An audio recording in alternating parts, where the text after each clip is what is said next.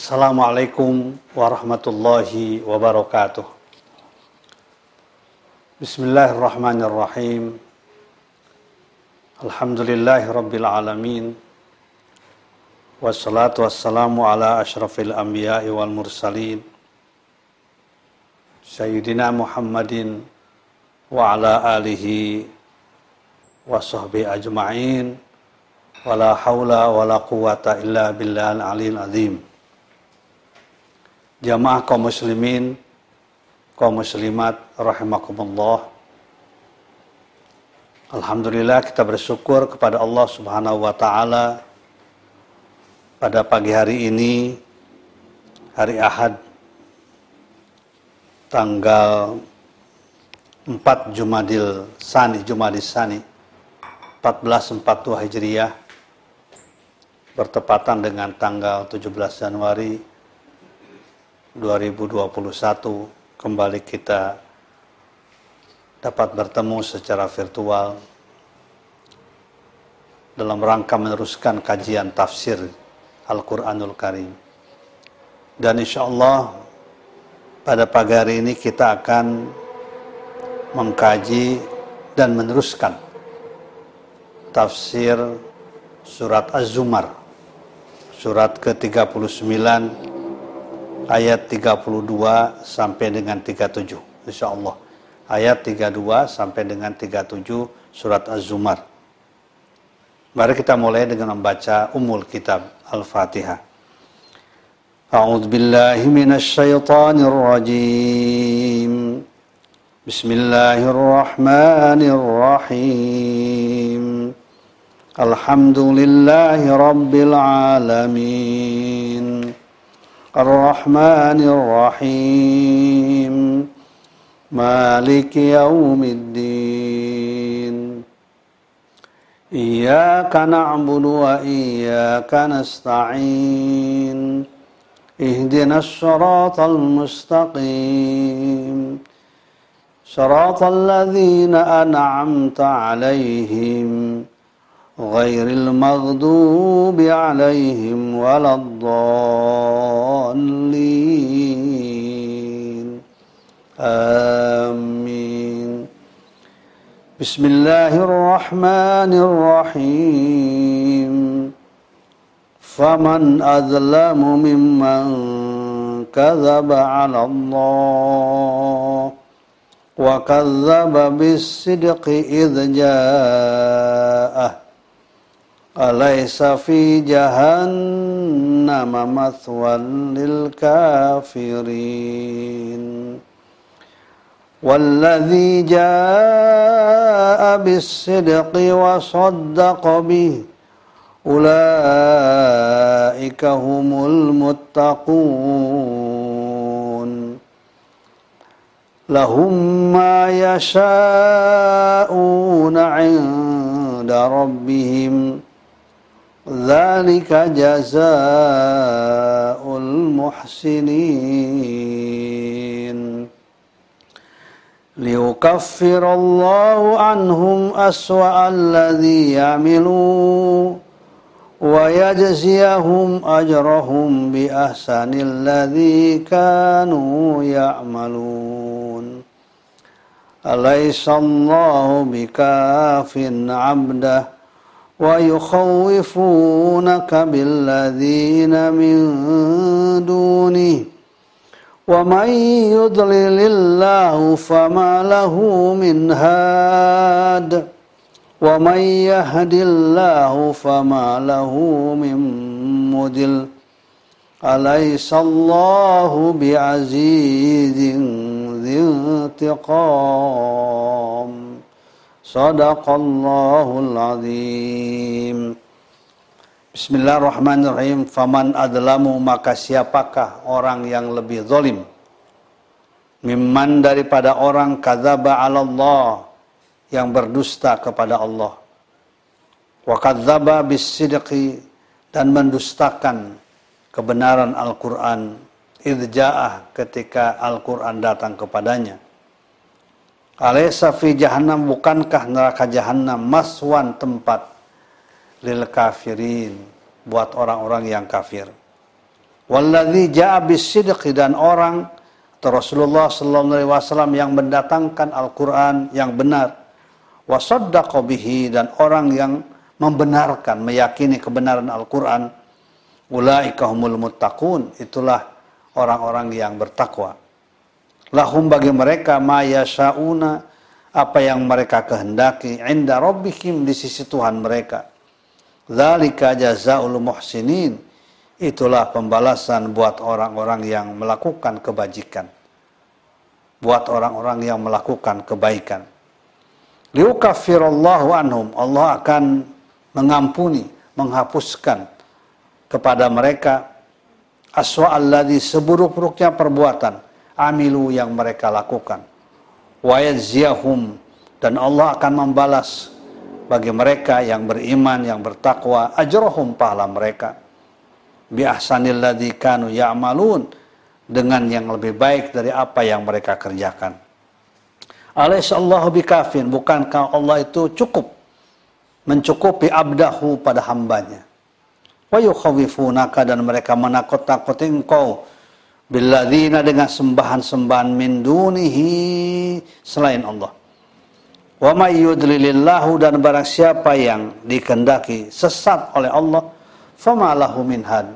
Maka tidak ada baginya yang memberikan, yang bisa memberikan petunjuk. Wa may dan barang siapa yang mendapatkan hidayah dari Allah, fama lahu maka tidak ada baginya bagi orang itu min mudil dari yang menyesatkan. Alaihissallah bukanlah Allah. Bi azizin zat yang maha gagah zintiqam yang maha menyiksa. Sadaqallahul azim. Jamaah kaum muslimin kaum muslimat rahimakumullah. Ayat ini dimulai dengan faman adlamu. Tidak ada yang lebih zolim arti yang paling zolim puncak kezaliman. Mimman kadzaba ala Allah orang yang mendustakan Allah dan dan mendustakan Al-Qur'an Inilah bentuk kezaliman yang paling tinggi. Dia mendustakan Allah, mendustakan sifat-sifat Allah, mendustakan kesempurnaan Allah. Allah zat yang maha tunggal, yang maha ahad, yang tidak punya anak, tidak punya keturunan. Dan tidak ada satupun yang bisa menyerupai Allah subhanahu wa ta'ala dari makhluknya. Seperti digambarkan dalam surat Al-Ikhlas. Qul huwallahu ahad, Allahus somad. Lam yalid wa lam yulad wa lam yakullahu kufuwan ahad lalu dituduh oleh orang bahwa Allah punya anak berasal dari keturunan, menyerupai manusia dan lain sebagainya, itu adalah kebohongan yang merupakan kezaliman yang paling luar biasa, yang paling tinggi, yang paling jahat. Demikian pula orang yang mendustakan Al-Quranul Karim. Dalam sebuah hadis, Rasulullah SAW menyatakan bahwa adzulmu salah satu Kezaliman itu ada tiga macam. Az-zulmu salah satu. Kezaliman itu ada tiga macam. La yaghfiruhullahu. Kezaliman yang tidak akan pernah diampuni oleh Allah. Kecuali kalau dia bertobat sebelum mati. Tapi kalau terbawa mati, maka tidak akan pernah diterima tobatnya dan tidak akan diampuni oleh Allah Subhanahu wa taala. Apa itu? Fa amma dzulmul ladzi la yaghfiruhu fasyirku. Itulah dia syirik kepada Allah yang terbawa mati. Allah tidak akan mengampuni dosa syirik dan akan memasukkan ke dalam neraka jahanam kekal di dalamnya. Allah berfirman dalam ayat yang lain yaitu pada surat Luqman ya ketika Luqman mendidik anaknya pendidikan yang pertama pendidikan tauhid ya La tusyrik billah. Jangan engkau musyrik kepada Allah. Inna syirka la zulmun azim. Sesungguhnya musyrik itu la zulmun azim. Adalah zolim yang sangat dahsyat. Itu yang pertama. Kezaliman yang paling dahsyat adalah berbohong, berdusta tentang Allah subhanahu wa ta'ala. Ya, paman adlamu mimman kadzaba Allah. Kemudian kezaliman yang kedua, yaghfirullah ta'ala liman yasha' Kezaliman yang Allah akan mengampuni bagi orang yang dikehendakinya. Apa itu? Zulmul ibadi anfusahum fima bainahum wa baina rabbihim. Yaitu kedaliman yang dilakukan oleh manusia itu kepada Allah. Ibadah yang kurang sempurna. Misalnya sebagai contoh. Kadang-kala meninggalkan perintah Allah. Melaksanakan apa yang dilarang oleh Allah. Selama ada imannya. Maka ketika dia bertobat memohon ampun kepada Allah. Maka Allah akan mengampuninya. Ini kezaliman yang kedua, bainallahi wa baina bainan nafsi bainan nasi wa rabbihim. Kezaliman antara manusia dengan Tuhannya. Kemudian yang ketiga adalah wa amma dzulmul ladzi la yatrukullahu. Allah akan membiarkan kezaliman itu. Akan diserahkan pada manusia. Siapa itu? Kezaliman apa? Fadzulmun ibadi ba'duhum ba'du hatta yudina li ba'dihim min ba'din.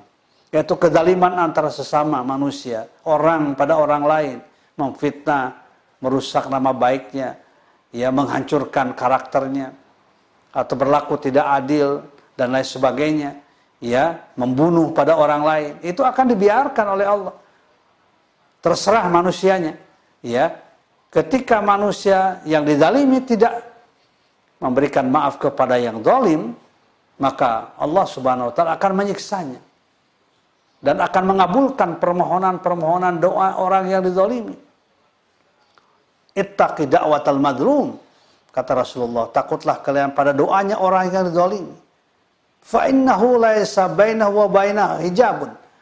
Karena sungguhnya tidak ada hijab, tidak ada penghalang antara orang itu yang berdoa yang dizalimi antara Allah dengannya. Artinya Allah pasti akan mengabulkan.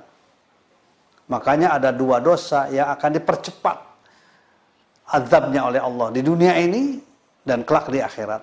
Pertama adalah dosa kezaliman ya manusia kepada manusia. Yang kedua dosa berbuat buruk pada kedua orang tua. Inilah yang harus kita hindari. Kezaliman itu sangat merusak, menghancurkan. Dan di sini dikatakan faman adalah mimman kadzaba 'ala Allahi wa kadzaba bisidqi irja. Yang kedua adalah Kezaliman yang dahsyat itu kezaliman mendustakan Al-Quran. Pada Al-Quranlah kebenaran yang mutlak, yang absolut. Orang yang beriman bertakwa tidak boleh ragu-ragu akan kebenarannya. Zalikal kitabu la raiba fi hudalil muttaqin. Quran ini tidak ada keraguan, isinya benar. Berita-beritanya benar, apa yang diungkapkan dalam Al-Quran benar. Quran sebagai manhajul hayat kurikulum kehidupan kita, kita harus yakin. Tidak boleh ragu-ragu. Sampai dua ayat Allah menjelaskan ini ya tambahan. Al-haqqu min rabbika fala takunanna minal mumtarin. Al-haqqu min rabbika fala takum minal mumtarin. Pertama Al-Baqarah 147. Al-haqqu min rabbika fala takunanna mumtarin. Kebenaran itu datang dari Allah. Janganlah engkau termasuk dalam kelompok orang yang ragu-ragu. Ragu-ragu saja, jangan apalagi mendustakan. Al-haqqum ya rabbika falatakum minal mumtarin. Itu surat Ali Imran ayat 60. Apa konsekuensinya resikonya ketika orang mendustakan Al-Quran? Dia mendustakan isi Al-Quran, tidak yakin akan aturan-aturan yang diungkapkan dalam Al-Quran, tidak yakin terhadap sistem ekonominya yang diungkapkan dalam Al-Quran yang begitu indah, yang begitu mensejahterakan kalau dilaksanakan. Tidak yakin akan kebenaran sistem pendidikannya yang dimulai dengan akidah, keyakinan, tauhid kepada Allah, kecintaan pada kedua orang tua, ya melaksanakan sholat dan lain sebagainya. Itu pendidikan-pendidikan yang diungkapkan dalam Al-Quran. Ya tentu kalau tidak percaya, orang mencari bentuk-bentuk yang lain. Tapi kalau dia yakin akan kebenaran berita-berita Al-Quran, maka dia mulai pendidikan itu apa yang diungkapkan di dalam Al-Quran. Demikian pula misalnya masalah kepemimpinan. Ya, kalau dia yakin akan kebenaran Al-Quran bahwa pemimpin itu adalah yang perlu berlaku adil kepada rakyatnya, kepada masyarakat, dia akan berusaha untuk menjadi pemimpin yang adil, bukan menjadi pemimpin yang zalim. Karena Allah memerintahkan ketaatan kepada pemimpin selama dia taat kepada Allah dan Rasulnya. Ya ayyuhalladzina amanu Allah wa atiur rasul wa ulil amri minkum.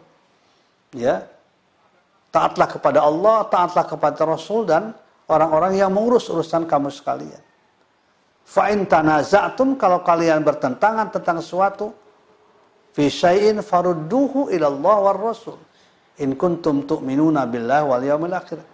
Kalau kalian berbeda pendapat, bertentangan tentang suatu urusan, kembalikan kepada Allah dan Rasul. Kembalikan kepada Al-Quran dan Sunnah Rasulullah SAW. Karena itu merupakan kebenaran yang mutlak. Oleh karena itu, maka untuk membangun keyakinan terhadap Al-Quran, kita diperintahkan untuk dekat bermuamalah dengan Al-Quran. Kita membacanya, kita mempelajarinya, mentadaburi ayat-ayat dan kandungannya. Dan berusaha untuk mengamalkannya dalam kehidupan kita. Perintahnya kita laksanakan. Semaksimal mungkin yang bisa kita lakukan. Larangannya kita jauhi, kita tinggalkan. Semaksimal mungkin. Usaha yang kita lakukan, ikhtiar yang kita lakukan. Karena dengan melaksanakan perintah Allah, menjauhi apa yang dilarangnya, kita akan menjadi orang yang disebut dengan muttaqin, muhsinin. Orang yang bertakwa kepada Allah dan orang yang melakukan kebaikan-kebaikan. Yang pada ayat berikutnya adalah liyukaffiru anhum ya sayiatihim. Ya, Allah akan mengampuni kemudian menghapuskan segala dosa-dosa yang pernah dilakukan dan akan membalas amal perbuatan yang baik dengan yang lebih baik tidak apa yang dilakukannya. Mereka akan mendapatkan lahum ma yasha'una 'inda rabbihim. Mereka akan mendapatkan apa pun yang dikehendakinya di sisi Allah nanti. Ketika orang itu mem, mengapa? membenarkan meyakini kebenaran Al-Qur'an. Ya, walladzi ja'a bisidqi wa saddaqa bihi ulaika humul muttaqun. Nabi ya Rasulullah SAW mendatangkan Al-Quran, kebenaran, kemudian dibenarkan oleh para pengikutnya, sahabatnya, tabi'in, tabi'in, dan seterusnya, maka itulah dia orang-orang yang bertakwa kepada Allah Subhanahu wa taala. Dan orang tersebut ciri orang yang mendapatkan hidayah dari Allah Subhanahu wa taala. Kan hidayah itu mutlak pemberian Allah Subhanahu wa taala. Tapi dikaitkan dengan usaha yang dilakukan manusia. Tentu ada indikatornya. Salah satu indikator yang penting seseorang mendapatkan hidayah ketika mendengarkan Al-Qur'an, ketika membaca Al-Qur'an, ya, timbul ya semacam keyakinan, kebenaran ya apa yang dibacanya, apa yang ditadaburinya, ya, apa yang difahaminya ya di dalam Al-Qur'anul Karim itu salah satu indikator mendapatkan hidayah. Dan ketika Allah memberikan hidayah, tidak ada yang bisa menyesatkan.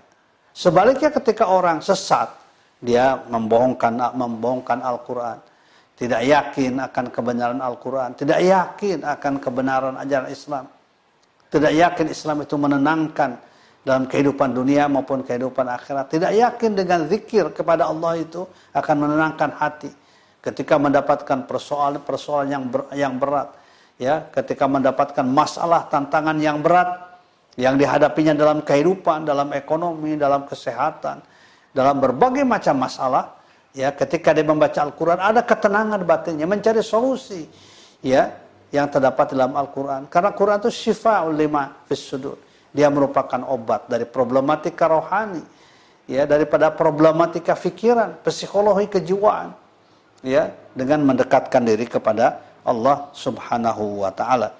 Oleh karena itu maka kita diperintahkan ya untuk terus-menerus dekat dengan Al-Qur'an, membacanya dan terus kita beribadah hanya kepada Allah Subhanahu wa taala. Kita kemudian tidak boleh melakukan kemusyrikan pada Allah Subhanahu wa taala. Mudah-mudahan Allah Subhanahu wa taala menjadikan kita orang yang bertakwa, beriman yang istiqomah dalam ketakwaan itu. Jamaah kaum muslimin, kaum muslimat rahimakumullah. Sebelum menyelesaikan nanti mungkin ada pertanyaan-pertanyaan. Saya ingin menyampaikan bahwa pada saat ini kita selalu dikejutkan ya oleh berbagai peristiwa dan kejadian, terutama wafatnya para alim ulama, wafatnya para kiai, wafat, wafatnya orang-orang yang yang mengabdikan kehidupannya untuk kepentingan agama. Kita mendengar ya eh, hari kemarin hari Kamis itu Syekh Ali Jaber, kemudian Habib As-Segaf, kemudian juga saya mendengar pagi ini juga ada yang masuk berita ya Habib di Kuitang meninggal dunia, demikian pula yang lain. Kita mengucapkan inna lillahi wa inna ilaihi raji'un. Kita memang berasal dari Allah dan akan kembali kepada Allah Subhanahu wa taala. Ya kematian ulama sebenarnya adalah merupakan suatu musibah besar bagi kaum muslimin. Kalau kita kaum muslimin tidak kemudian sungguh-sungguh untuk mendidik dan melahirkan para alim ulama, para kadar-kadar umat yang memahami agama dengan baik. Ya, dalam sebuah hadis Rasulullah mengatakan bahwa innal ulama warasatul anbiya. Sungguhnya para ulama itu adalah para para, para pewaris Nabi. Wal anbiya ulam yuwarithu ya dinaron wala dirhaman. Dan nabi-nabi itu tidak mewariskan ya dirham dan dinar walakin ilma tetapi mewariskan ilmu. Faman akhadahu akhadha bihadzin wafirin.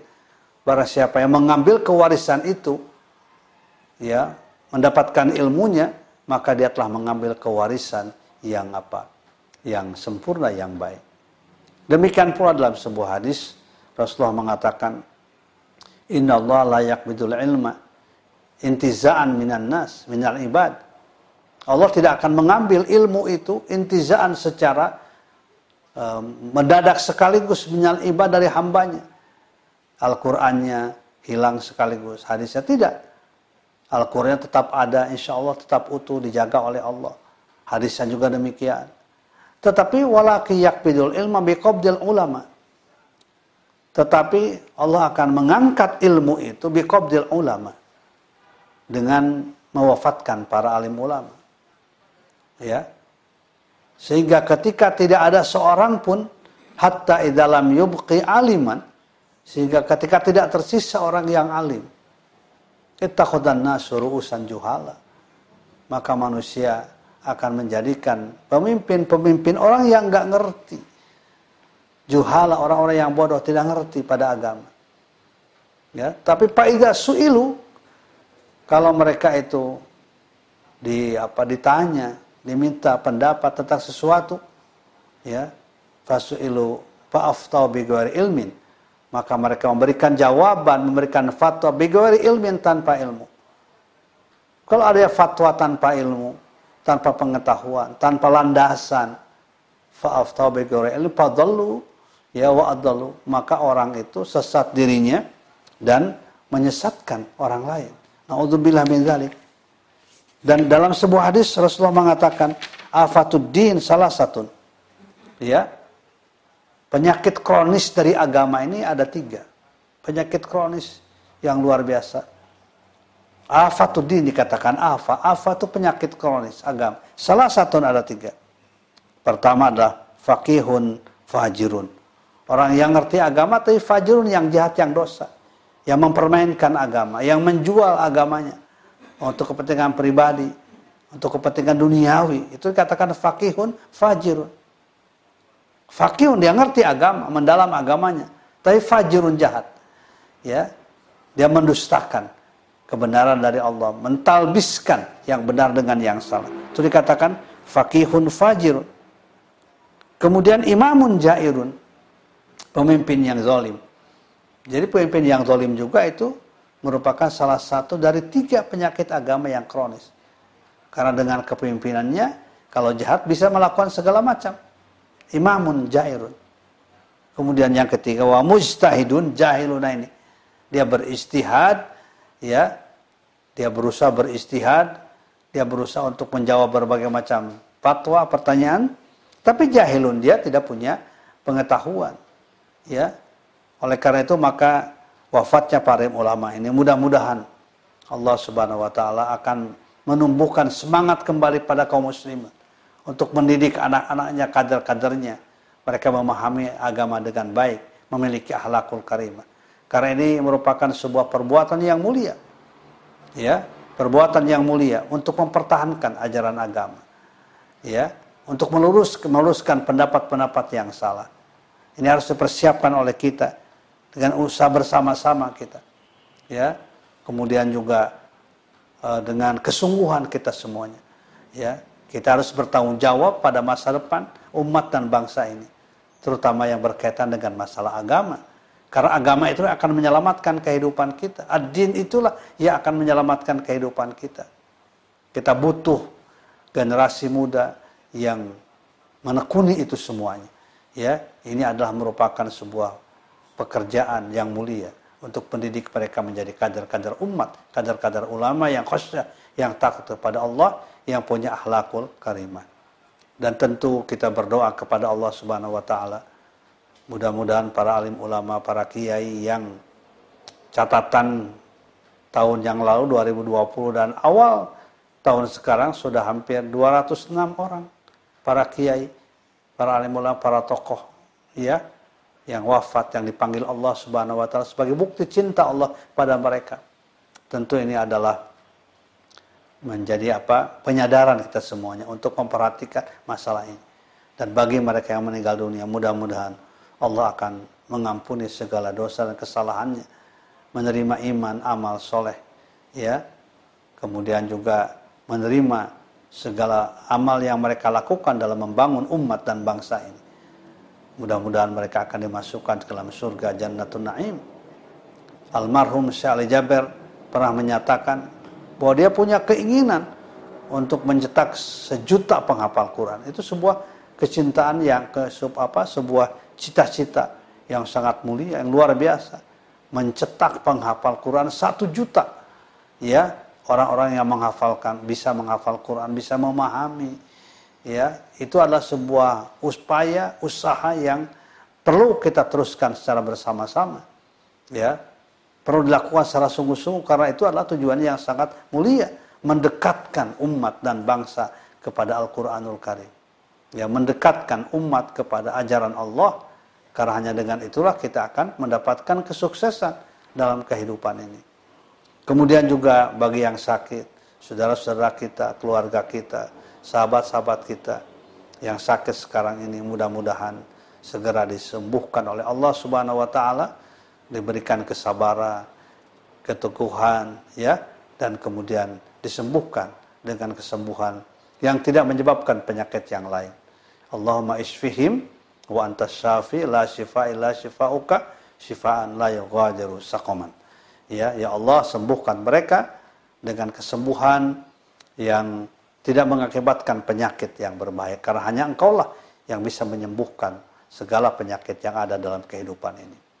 Dan kita berdoa mudah-mudahan Covid-19 ini ya akan segera dicabut oleh Allah Subhanahu diangkat oleh Allah Subhanahu taala dan mudah-mudahan kita akan terus menerus ya berdoa mendekatkan diri kita kepada Allah Subhanahu wa taala. Demikian barangkali ada pertanyaan. Dari Muhammad salam Ustaz izin bertanya, adakah makna khusus dari membaca Al-Qur'an yang memerlukan keterampilan khusus seperti tajwid dan lain-lain? Saya selalu Ustaz. Amin. Ya, karena memang kita diperintahkan baca Quran. Itu warattilil Qur'an tartila. Bacalah Quran secara tartil. Secara tartil itu dibaca dengan baik, dengan tenang, ya diperhatikan makhrajnya, diperhatikan tajwidnya supaya benar. Ya. Karena bacaan Quran ini bersifat tauqifi. Sekali lagi ya, bukan bersifat istihadi bukan. Bersifat tauqifi. Tauqifi ini adalah ya aturannya begitu. Yang dibaca oleh Rasulullah ya begitu. Ya, tidak boleh ditambah, tidak boleh dikurangi. Oleh karena itu maka aturan-aturan membaca Quran harus kita perhatikan dengan baik. Insya Allah itu semuanya bagian dari ibadah kita kepada Allah. Dan yakinlah bahwa Al-Quran itu mudah ya. Mudah dibaca, mudah difahami. Setiap orang punya akses yang sama pada Al-Quran. Asalkan punya keimanan dan keyakinan. Walaqad yassarnal Qur'ana lidzikri fahal memudakir. Kami sungguh telah memudahkan Al-Quran untuk difahami Fahal memudakir, adakah orang yang mau memahami, mengambil pelajaran. Ya, jadi sungguh bahkan juga Nabi memberikan kabar gembira kepada orang yang belajar Quran. Kemudian lidahnya itu agak apa ya, agak kurang inilah, ya kurang nggak bisa menyebutkan antara kap dengan kop misalnya ya, antara jim dengan zal, ya kan ada yang begitu. Maka Nabi mengatakan dia akan mendapatkan dua pahala pahala mempelajari Quran dan pahala kesulitannya di dalam mempelajari Al-Quran. Jadi semuanya penuh dengan pahala. Semuanya penuh dengan keindahan. Ya, oleh karena itu jadikan ini di rumah-rumah kita sekarang ini. Ya, yang kebetulan kita dianjurkan untuk banyak di rumah, jadikan madrasah-madrasah Quran di rumah itu. Ya, madrasah-madrasah Quran anak kita, suami kita, istri kita, ya, cucu-cucu kita. Ya, kita didik supaya mereka dekat dengan Al-Qur'an. Supaya mereka menjadi generasi Al-Qur'an. Karena generasi Al-Quran, generasi yang akan mampu membangun peradaban Islam. Dalam kitab Ma'alimun Fitorik dinyatakan bahwa generasi sahabat, generasi tabi'in yang mampu membangun peradaban Islam, itu disebut dengan Jailun Qur'aniyun Faridun. Generasi Quran yang unggul yang utama. Jailun Qur'aniyun. Generasi Al-Quran yang unggul dan yang utama.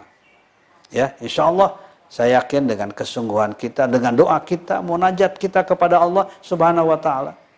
Insya Allah nanti akan lahir orang-orang muslim generasi muda ya generasi berikutnya yang mereka termasuk ke dalam generasi jailun Quraniyun faridun. Generasi Quran yang utama. Dari Aris MR Sugesti Indonesia tanya apakah yang masih menanggung di bank konvensional termasuk yang mengingkari hukum Al-Quran? Iya, jadi sekarang ini sesungguhnya adalah diperlukan ya kesadaran kita semuanya.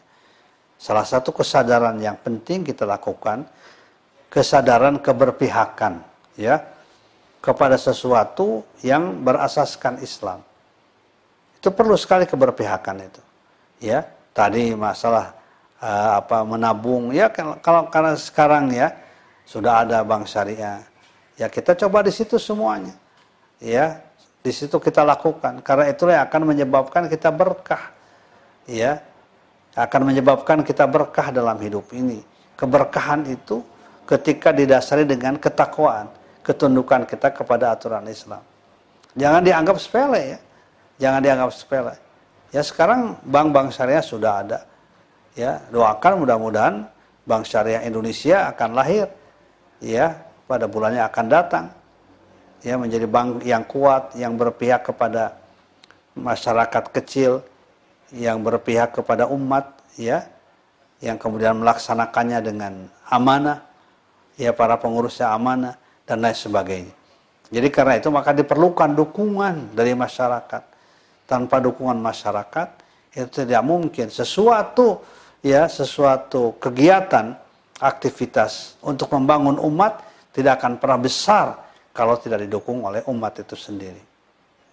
Jadi ketika kita berpikir soal bank, bukan sekedar untuk diri kita, ya, tetapi juga untuk saudara-saudara kita kaum muslimin, generasi muda yang akan datang, generasi yang akan datang, ya supaya mereka juga membiasakan, ya, untuk ber, apa, berhubungan dengan bank-bank yang ada nilai-nilai syariahnya, ya.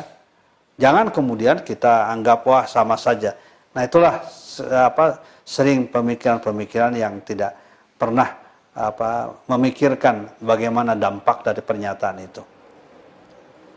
Dari Saiful Falah izin bertanya, jika hukum Al-Quran tidak diterapkan dalam kepemimpinan sebuah negeri Muslim, berdosakah umat Islam? Iya, yang berkaitan dengan masalah pelaksanaan hukum kan memang mesti dilembagakan, ya, mesti dilembagakan. Tidak tidak bisa secara hukum yang sifatnya individu. Ketika berkaitan dengan publik, misalnya tentu harus dilembagakan supaya teratur dan Islam mengajar itu. Ya, misalnya apa hukum mencuri, ya, hukum mencuri itu bukan hukum individual, tapi hukum bersama yang harus dibuktikan oleh pengadilan yang adil, gitu ya. Nah itu karena itu maka hampir setiap hukum dalam Al-Quran itu selalu dalam bentuk jamak itu menggambarkan bahwa ini bukan urusan pribadi. Kita harus melakukan sosialisasi pada masyarakat, ya, tetapi kemudian implementasinya tentu dalam kelembagaan yang yang teratur, yang rapi, ya. Wasariqu misalnya sebagai contoh wasariqatu faqta'u, ya. Orang yang mencuri, yang korupsi, laki-laki maupun perempuan, faktau, potong oleh kalian. Aidiyahuma tangan itu kan menggambarkan bahwa bukan masalah individu, masalah bersama dalam bentuk jama, ya lembaga begitu ya. Ya dan harus dibuktikan dulu benar atau tidak. Demikian pula dalam urusan-urusan yang lain. Tetapi yang harus kita sadari bersama bahwa hukum di dalam Islam itu adalah tujuannya. Misalnya kisos ya. Itu tujuannya adalah apa? Walakum fil kisosi hayatu ya ulil albab la'allakum tattaqun. Bagi kalian wahai orang yang beriman orang bertakwa dalam hukum misal hukum kisos hayatun akan menjaga kehidupan ya demikian pula hukum-hukum yang lain menjaga kehidupan ya supaya hidup ini teratur tentang ya ya ulil albab wahai orang yang berfikir. La'allakum tattaqun agar kalian menjadi orang. Jadi jangan ada istilah kejam dan lain sebagainya. Ya, justru dalam Islam itu tidak ada hukum yang kejam. Karena tujuannya untuk menjaga agar orang jangan terbiasa melakukan perbuatan yang sudah jelas-jelas apa dilarang misalnya. Dari Asfahani Khairul Huda, Assalamualaikum. Bagaimanakah bagi masyarakat yang terisolir dari dunia saat ini, suku terasing, belum tersentuh dakwah, apakah juga jatuh hukum dan siapakah yang paling bertanggung jawab? Yang tahu ya, yang bertanggung jawab ya pemerintah, ya ulama, ya dai, semuanya bertanggung jawab. Kalau kita mendengar ada sebuah komunitas yang tidak pernah mendapatkan apa bimbingan Islam, tidak pernah ada datang dai-dai ke tempat itu ya tugas kita semuanya untuk menghadirkan mereka dan sekarang alhamdulillah kan berbagai uh, lembaga kan ya uh, Dewan Dakwah sebagai contoh mengirim dai-dai ke suku terasing. Demikian pula lembaga-lembaga yang lain ya, organisasi Islam yang besar jasanya ya, sangat besar mereka itu. Organisasi Islam itu sangat besar jasanya bagi pembangunan umat, mencerdaskan, mencerahkan mereka itu. Ya, untuk mereka mengenal siapa dirinya, siapa Tuhannya. Ya, suku-suku terasing kemudian mereka mengenali dirinya ya dengan akhlakul karimah yang disampaikan oleh para dai. Maka tugas kita semuanya. Jangan saling salah menyalahkan. Ini kewajiban kita. Ya, saling mendukung yang ada itu. Ya, antara satu dengan yang lainnya. Bagaimana hukumnya bagi orang yang mendoakan hal buruk terhadap seseorang yang telah dan dirinya? Ya, makanya di, dikatakan ya, e, kalau ada orang yang dizolimi, dia berdoa, doanya akan dikabulkan. Oleh karena itu, ittaqi da'watal madlum. Hati-hati dengan doa orang yang dizolimi. Artinya jangan sampai orang yang dizolimi itu mendoakan keburukan kepada orang yang menzoliminya. Ya, karena itu Nabi mengatakan dalam sebuah hadis, unsur akhoka zaliman au madluman. Tolong saudaramu yang zalim maupun yang madlum. Para sahabat bertanya, kalau yang madlum kita faham. Menolong orang yang dizalimi. Bagaimana kalau orang yang menzalimi? Bagaimana saya menolongnya? Ya, Nabi mengatakan engkau harus menasehatinya agar dia tidak melakukan kezaliman itu. Karena kezaliman itu sangat bahaya. Orang yang dizolimi kalau sakit hati, ya dia serahkan pada Allah itu dampaknya besar sekali. Ya, oleh karena itu Nabi mengatakan di antara perbuatan-perbuatan baik yang utama disebutnya abdulul apa abdulul padoil ya perbuatan yang utama yang paling utama ya apa itu yaitu antas faha amman maka banyaklah engkau memaafkan orang-orang yang berlaku zalim kepada Anda. Jadi pada satu sisi orang yang dizolimi didorong untuk memaafkan. Pada sisi yang lain orang yang zalim jangan membiasakan berlaku zalim pada orang lain. Begitu. Dan Rahmaji Asmuri. Iya. bertanya. Iya. Bagaimana sikap kita ketika pemimpin ketika dipimpin oleh pemimpin yang zalim? Ya kita menasehati ya sesuai dengan dengan apa kemampuan kita memberikan menasihati mereka. Termasuk juga mendoakan agar mendapatkan hidayah dari Allah Subhanahu wa taala ya.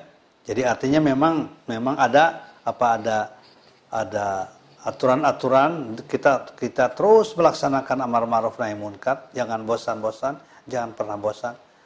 Karena eh, hadirnya pemimpin yang zalim yang tidak baik itu akibat dari umat tidak terbiasa melakukan amar ma'ruf nahi munkar. Dalam sebuah hadis Rasulullah mengatakan la ta'murunna bil ma'ruf wa la tanhauna 'anil munkar. Ya, kalian melaksanakan kegiatan amar ma'ruf nahi munkar terus-menerus tanpa bosan ya mendorong pada kebaikan ikut melarang pada perbuatan yang tidak baik au la yusallitanallahu alaikum syirarakum fayadkhu iyarukum falastajab atau kalau kalian diam itu pasti akan yang lahir pemimpin-pemimpin yang syirar, yang buruk. Kemudian yang baik-baik ini berdoa kepada Allah, maka doanya tidak akan diterima. Jadi ada hubungan kausalitas sebab dan akibat. Karena maka perbaiki ya kita tumbuhkan semangat untuk untuk aktif dalam kegiatan amar ma'ruf nahi munkar secara baik. Sampaikan Islam dengan hikmah, dengan nasihat ya. Kalaupun terjadi mujadalah diskusi, mujadalah billatihi ahsan. Dan dari Erik MT, izin bertanya Ustaz, mengapa orang yang selalu berdusta menutup kedustaannya dengan dusta yang baru? Apakah ini termasuk orang yang sesat yang dibiarkan oleh Allah seperti yang tersirat dalam surah Az-Zumar ayat 32? Betul ya, makanya tidak boleh kita berdusta. Makanya Nabi mengatakan, Alaikum bisidki hendaknya kalian jujur dalam segala hal, benar, ya. Nah, apa? Karena kejujuran itu akan menghasilkan kebaikan dan kebaikan itu akan menghasilkan kenikmatan surga nanti. Bukan sekedar itu, kejujuran itu akan menghasilkan kebaikan di dunia. Akan kalau pemimpin jujur, benar apa adanya, tidak banyak apa, eh, sekedar dengan ucapan-ucapan, perkataan-perkataan, ya, maka akan timbul kepercayaan dan kepercayaan itu sesuatu yang sangat penting dalam kepemimpinan. Kemudian wa iyyakum wal kadhiba. Ya, hendaknya kalian menjauhi dusta. Karena dusta itu sumber dari keburukan. Apalagi kalau satu dusta ditutupi dengan dusta yang lain. Terus begitu akhirnya menjadi kadzabun.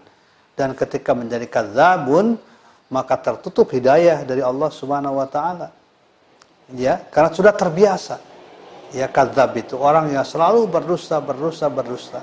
Oleh karena itu hindari oleh kita berkata yang dusta. Makanya dalam Islam kan kalau berkata itu ya falyakul khairat berkata yang baik yang benar auliasmut atau kalau kita tidak tahu tidak bisa ya liasmut dia diam. Nah ini contoh-contoh bahwa kebohongan kedustaan itu jangan dibiasakan. Khawatir nanti menjadi kadzabun. Dicatat oleh Allah ya yuktabu indallah kadzabun. Dicatat oleh Allah distempel oleh Allah kadzabun. Orang yang uh, pendusta dalam segala hal. Fajar Aslan izin bertanya bagaimana cara menyikapi orang yang telah menzalimi kita? Apakah dibiarkan saja diberikan nasihat atau kita berdoa berserah diri kepada Allah jadi harus seperti apa Ustaz menyikapi Iya diberi nasihat ya. Diberi nasihat supaya jangan berlaku zalim. Dibuktikan oleh kita diklarifikasikan ditabayunkan ya. Kalau dia memfitnah ya.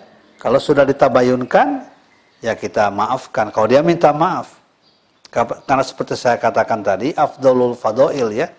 Perbuatan yang paling utama di antara perbuatan yang utama adalah watasfah amman dolamaka memaafkan engkau pada orang yang berlaku zalim kurang-kurang baik kepada engkau. Kemudian Alfa Gunawan, Assalamualaikum warahmatullahi wabarakatuh. Ustaz, bagaimana bisa orang yang fakih tapi berbuat fajir? Apa sebabnya ini Ustaz? Mengapa kefakihannya tidak mampu menjaga hatinya sehingga dia selamat dari perbuatan fajir? Iya, iya, iya.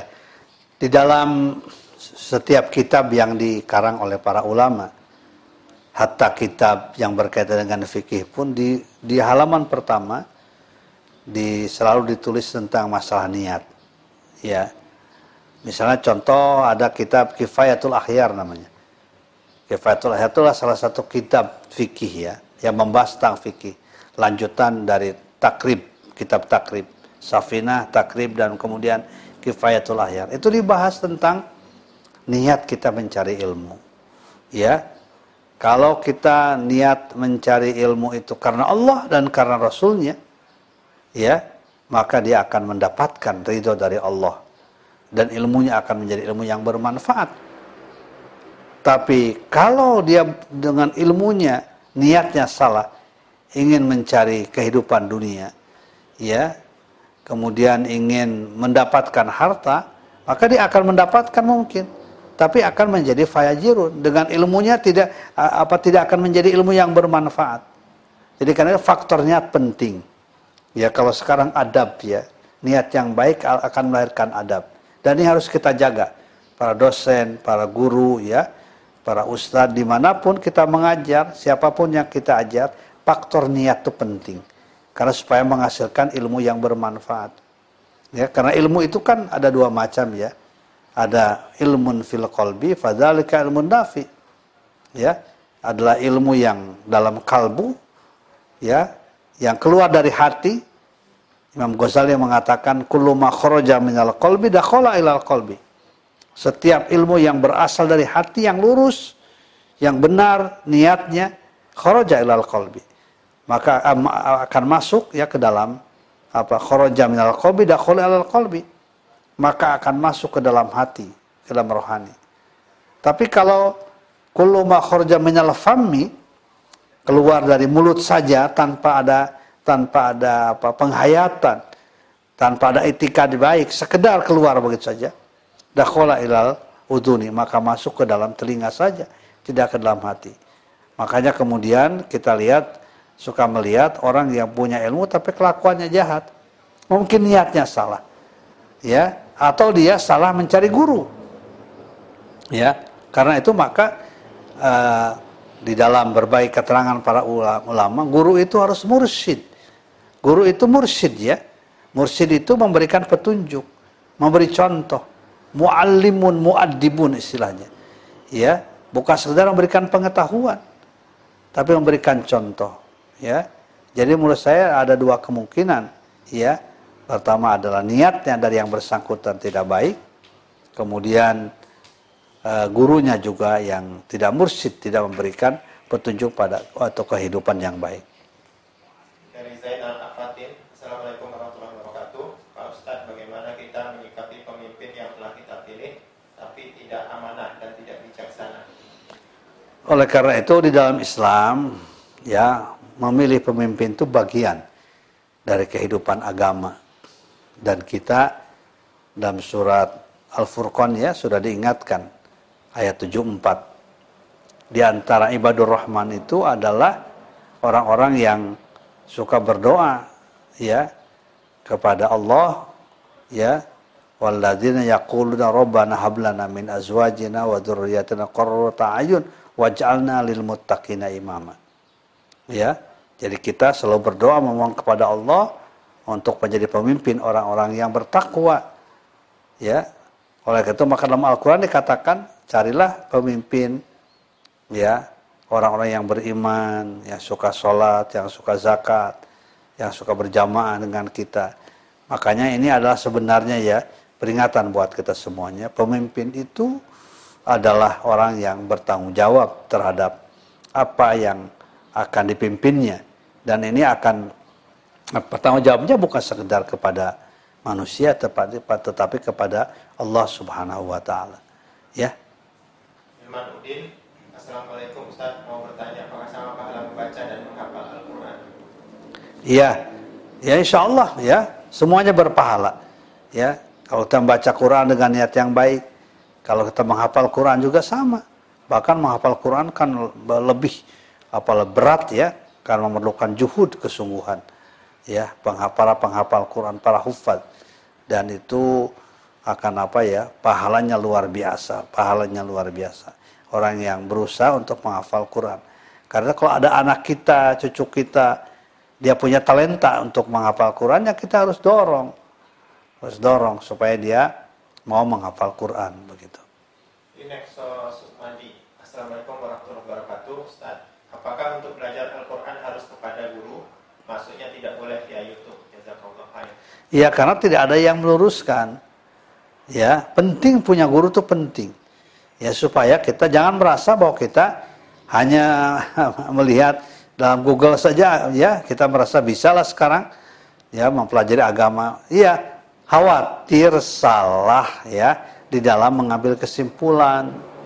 Ya itu itu saja sih. Dan kalau salah dalam mengambil kesimpulan atau juga kita merasa benar membaca kita padahal salah, itu kan akan membahayakan.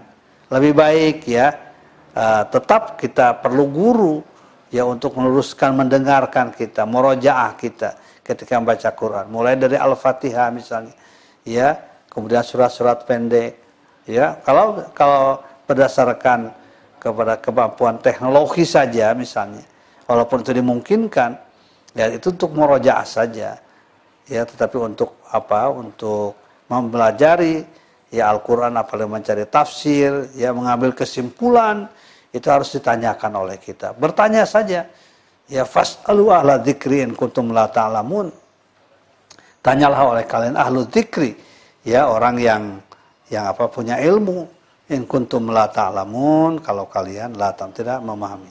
Takut salah ya dalam mengambil kesimpulan. Rosadi. Assalamualaikum. Izin bertanya Pak Kiai, bagaimana tips atau cara memurnikan atau meluruskan niat kelas dalam beribadah dan muamalah? Terima kasih. Ya, niat itu kan terjadi uh, apa dengan sendirinya ketika kita berbiasa melakukan ke kebaikan. Karena itu biasakan kebaikan itu. Ada atau tidak yang melihat, kita lakukan kebaikan itu. Makanya biasa sebagai infak ya. Infak itu kan ada dua dua macam tuh. Ada apa? E, kita sendiri yang apa yang yang tahu tidak ada yang lain atau dalam keadaan eh, apa orang lain banyak tahu. Terus saja berbuat baik. Ya, Sering-seringlah kita lakukan perbuatan-perbuatan itu supaya kemudian melahirkan kebutuhan, supaya kemudian melahirkan kesungguhan, ya, dan akhirnya akan melahirkan keikhlasan dalam diri kita. Assalamualaikum. Izin bertanya Pak Ustadz, mohon rekomendasi bank syariah apa yang terbaik saat ini? Ya bank syariah sajalah, ya. Bank syariah kan banyak ya. Ada apa? BRI Syariah, BSM, BNI Syariah, ya kemudian kemudian juga apa bank muamalat, ya bank-bank syariah yang lain itu insya Allah baik semuanya. Insya Allah paling tidak mereka para pengurusnya berusaha ya semaksimal mungkin untuk mensyariahkan semua produknya, untuk mensyariahkan semua corporate culture-nya, budaya kerjanya. Ya, jadi semuanya ya menurut saya adalah mereka bank-bank syariah yang baik. Termasuk juga kalau di Bogor, di Wika ada amanah ummah. Ya, itu kan bank syariah yang baik juga amanah ummah. Demikian pula bank-bank syariah yang lainnya. Akung Rudi, apakah sama membaca uh, apakah sama pahala membaca Al-Qur'an digital dengan Al-Qur'an cetakan berupa buku? Ya, kalau membacanya ya sama insya Allah ya. Tapi lagi-lagi di samping digital ya untuk memudahkan tapi juga kita perlu ya Al-Qur'an yang yang apa yang yang dicetak ya, dicetak perlu sekali itu. Ya, untuk untuk kita yakin betul bacaannya. Ya, yakin betul bacaannya. Ya, supaya apa? Tulisannya juga kan penting. Ya, tulisan dan bacaan itu penting Al-Qur'an itu untuk kita ketahui, untuk kita pelajari. Kemudian Noponi P11 izin bertanya, saat mempelajari tauhid, saat ini ada perbedaan pemahaman tentang sifat-sifat Allah. Masing-masing yang meyakini saling menyalahkan. Bagaimana itu, Ustaz?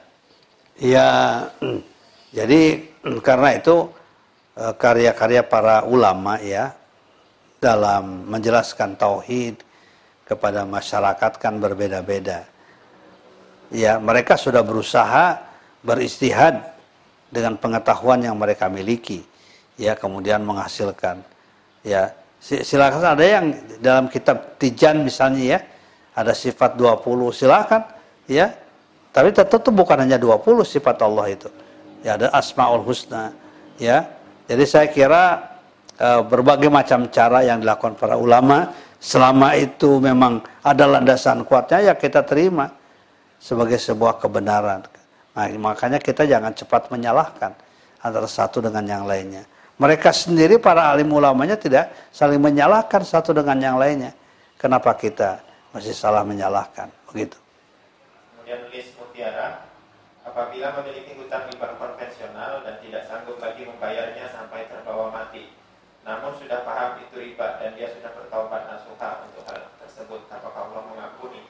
Yang namanya utang kepada siapa pun harus dibayar. Ya. ya, yang namanya utang. Makanya kita tidak boleh berutang dengan niat tidak bayar kepada siapa pun. Pada orang kafir misalnya kita punya utang wajib dibayar, yaitu hakul adami. Hakul adami. Ya, kepada siapa pun juga. Tentu kita bayar sesuai dengan apa utangnya. Ya, sesuai dengan kemampuan kita niatkan dalam hati kita.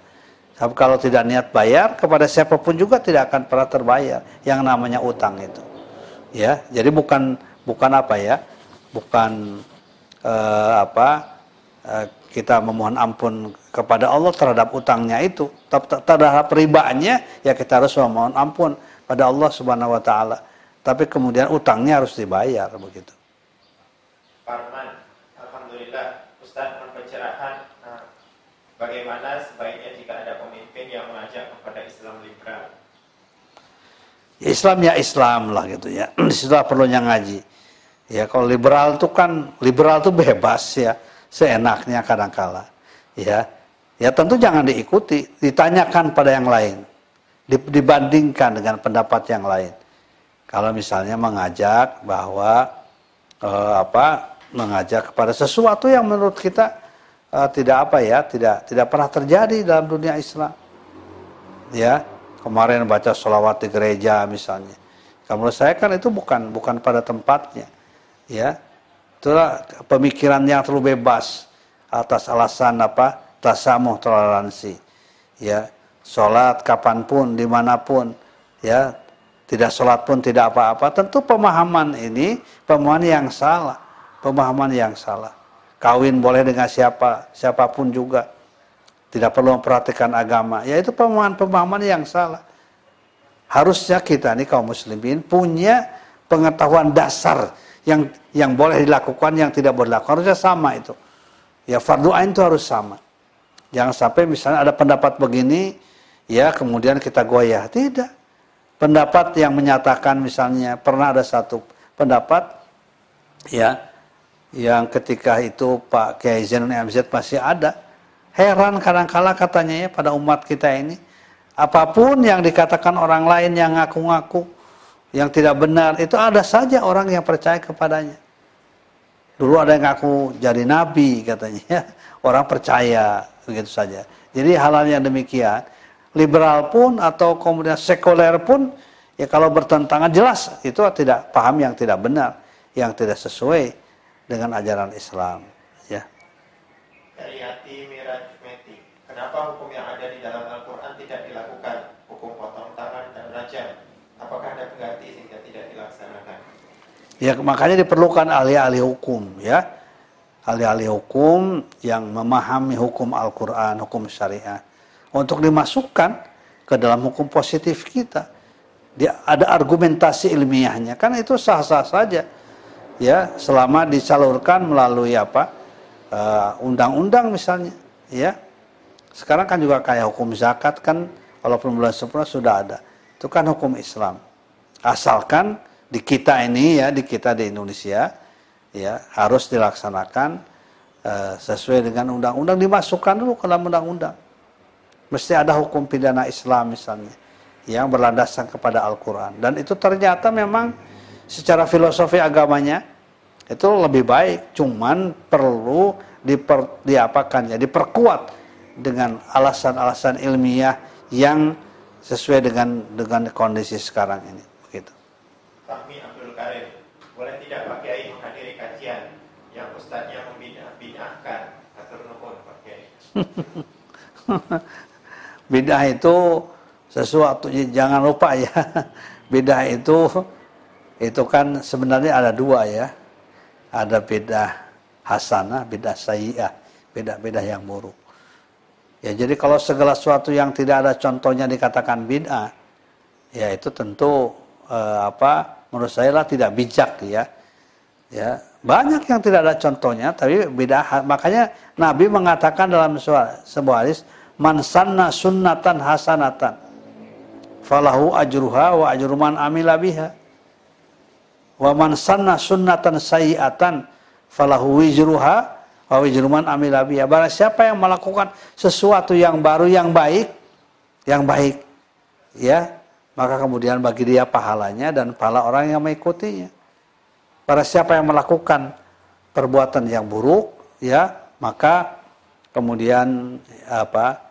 Eh, dia akan dia, dia bagi yang melakukannya juga keburukan-keburukan. Ya.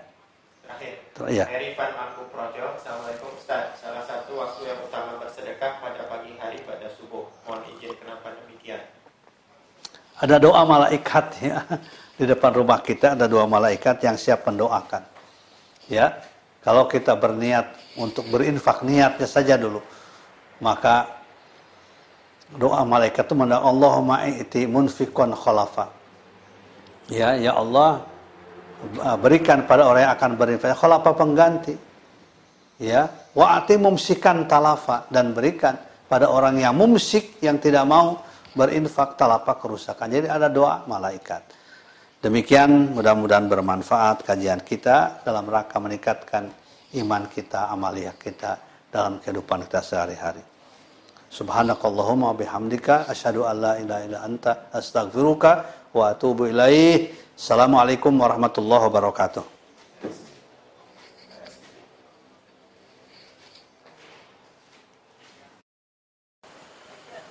Assalamualaikum warahmatullahi wabarakatuh. Bismillah, alhamdulillah. Wassalatu wassalamu ala rasulillah wa ala alihi wa sahbihi wa mawalah masjid bagi kaum muslimin adalah tempat yang paling strategis, paling penting dalam kehidupan umat. Kita bisa melaksanakan sholat berjamaah, kita bisa melaksanakan kajian-kajian keislaman, mempersatukan umat, membangun ukhuwah Islamiyah. Oleh karena itu maka setiap masjid harus kita dukung, baik pembangunan secara fisik maupun juga kegiatan-kegiatannya. Masjid di tempat saya berdiri sekarang adalah Masjid Al-Hijri II, kampus UIK Bogor, yang sekarang sedang mengalami terus-menerus peningkatan pembangunannya. Karena itu saya mengajak kepada saudara-saudara kaum muslimin, kaum muslimat, di mana pun Anda berada, untuk ikut berpartisipasi, memberikan sebagian dananya, harta yang dimilikinya, termasuk doanya, agar masjid Al-Hijri 2 ini segera bisa diselesaikan dengan baik. Semoga Allah Subhanahu wa taala membalas amal ibadah saudara sekalian dan akan memberikan pila nanti di rumah di surga Allah Subhanahu wa taala. Amin ya rabbal alamin. Assalamualaikum warahmatullahi wabarakatuh.